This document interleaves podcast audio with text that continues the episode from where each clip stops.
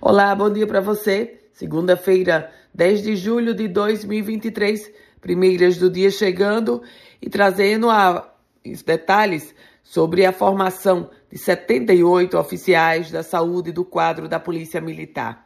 20 anos sem concurso e claro foi muito simbólica a formação desses 78 profissionais.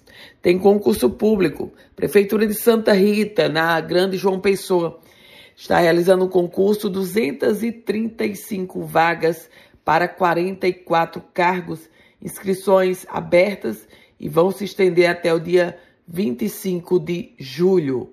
esporte, o América, de novo, perdeu dessa vez de virada. O América recebeu Manaus em partida válida pela 12ª rodada do Campeonato Brasileiro. Começou vitorioso, mas saiu derrotado de campo 2 a 1 de virada, minha gente. E manifestantes, moradores, turistas, empresários, políticos foram fazer um abraço simbólico ao Morro do Careca e pediu agilidade no processo de engorda da praia, ou seja, agilidade na licença para começar o processo de engorda.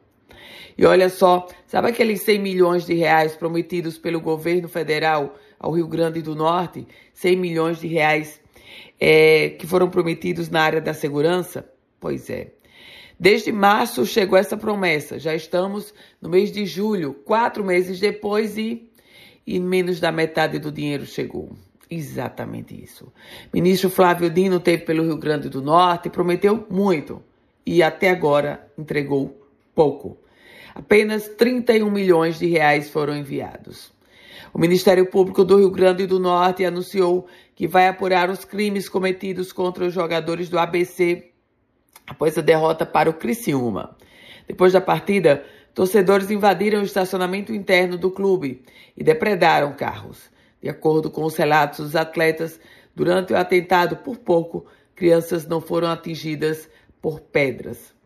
Operação Lei Seca, autuando 23 motoristas por dirigirem sob efeito de álcool e chegou a prender condutor embriagado. Esse balanço das últimas horas da Operação Lei Seca.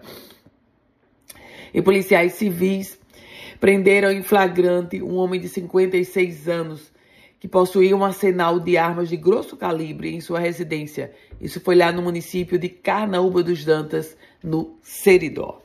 Com as primeiras do dia, Ana Ruth Dantas. Excelente semana para você, uma abençoada segunda-feira. Se quiser compartilhar esse boletim, fique muito à vontade.